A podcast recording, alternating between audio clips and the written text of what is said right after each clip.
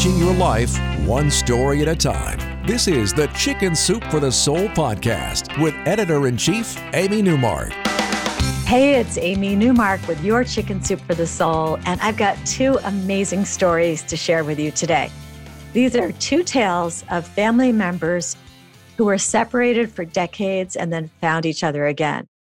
One involves sisters who were separated from their birth family through adoption, and another involves a daughter finding her father purely by happenstance decades after the last time she saw him. And you won't believe how it happened. But first, let's start with those sisters. Jean Flood tells us this story in our new book, Chicken Soup for the Soul Miracles and Divine Intervention. And the book is filled with stories about miracles and amazing events and coincidences, and lots of them will just give you goosebumps. So in this story, Jean tells us she had been laid off. And so she was spending a lot of time on the computer. She was looking for a new job, but also getting sidetracked. And she decided to do some genealogy research and she began delving into her family history. Well, she loved it and she found everything she needed and she still had time to go on this free trial she had signed up for. So she decided to see how she could use the Ancestry database to help someone else. And she had these two friends, Diane and Donna, who were sisters, and they had been separated from their family when they were very young. And they had gone through foster care and then they were adopted, but the adoptions hadn't worked out. And so they longed to find their birth family. Over the years, Diane had spent thousands of dollars hiring private investigators and writing to every talk show host imaginable. The information that trickled in over the years seemed to be all dead ends, but neither she nor her sister Donna stopped hoping. So Jean asked them for their last name when they were born and where they were born, and then she started looking. And within a day, she found something. And here's what Jean says Little did I know that divine intervention was going to play a part, waiting in the wings, possibly a keystroke or two away. I felt like I was on a mission reviewing multiple files and cross referencing information with the power of Google, entering in some names for a search, a photograph of an elderly woman popped up on my screen. It was attached to an obituary. The woman in the photo could have been an age progressed photo of Diane.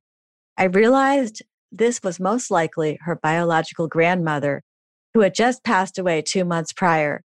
In the notice, there was a list of all her children's names and cities of residence. I felt like I had hit the lottery. So Jean started Googling every person who had been listed in the obituary. Of course, these days, it's hard to find people because so many people only have cell phones. But she found one of the family members had a landline, and with her hands shaking, she called him. And she felt like such a cliche when a man answered and she said, Hello, my name is Jean, and you do not know me, but I believe you may be related to some friends of mine, their sisters.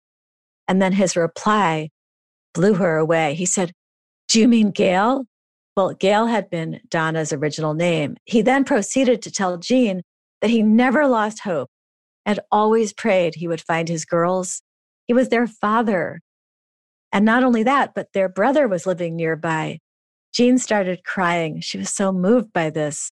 And two months later, the sisters were on the road to reunite with their father and brother. And now they also have aunts, uncles, and cousins. Say goodbye to your credit card rewards. Greedy corporate mega stores, led by Walmart and Target, are pushing for a law in Congress to take away your hard earned cash back and travel points to line their pockets. The Durbin Marshall credit card bill would enact harmful credit card routing mandates that would end credit card rewards as we know it. If you love your credit card rewards, tell your lawmakers hands off my rewards. Tell them to oppose the Durbin Marshall credit card bill. Now, that was an intentional search for lost relatives, but Elizabeth Atwater's story is about a very happy accident. It was Christmas time, and she and her four year old son, David, were in line to see Santa Claus. And then when it was their turn, David scrambled into Santa's lap and he had the normal conversation with Santa about what he wanted for Christmas.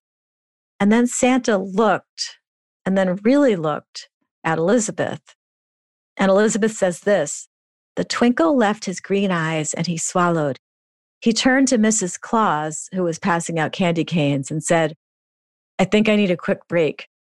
And Elizabeth saw tears in Santa's eyes as he hurried away.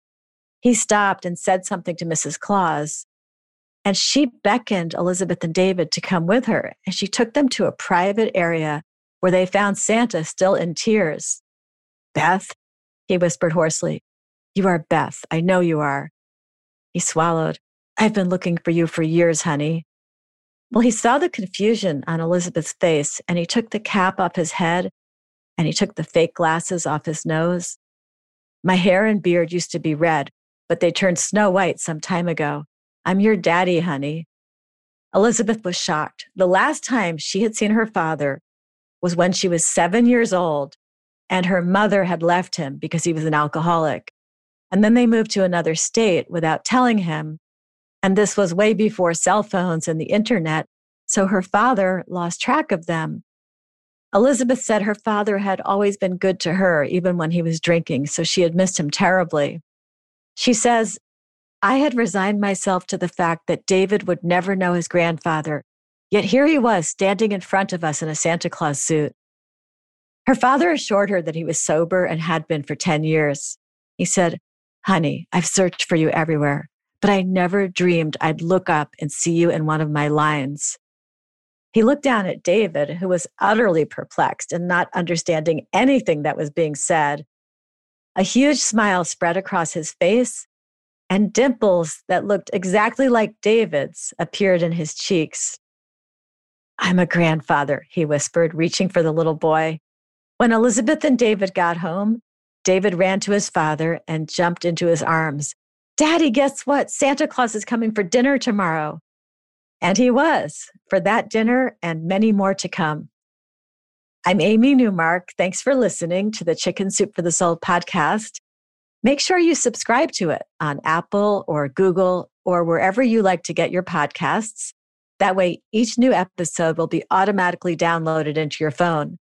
If you'd like to learn more about Chicken Soup for the Soul, miracles, and divine intervention, you can find it on our website, chickensoup.com, by clicking the podcast button and looking at our featured books.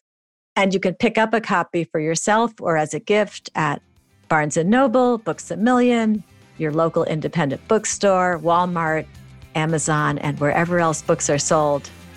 Come back for our next episode to hear a couple of stories from our new book about self care and balance and how to make that all important me time for yourself. You'll hear how two people discovered their own best form of me time while pursuing their passions.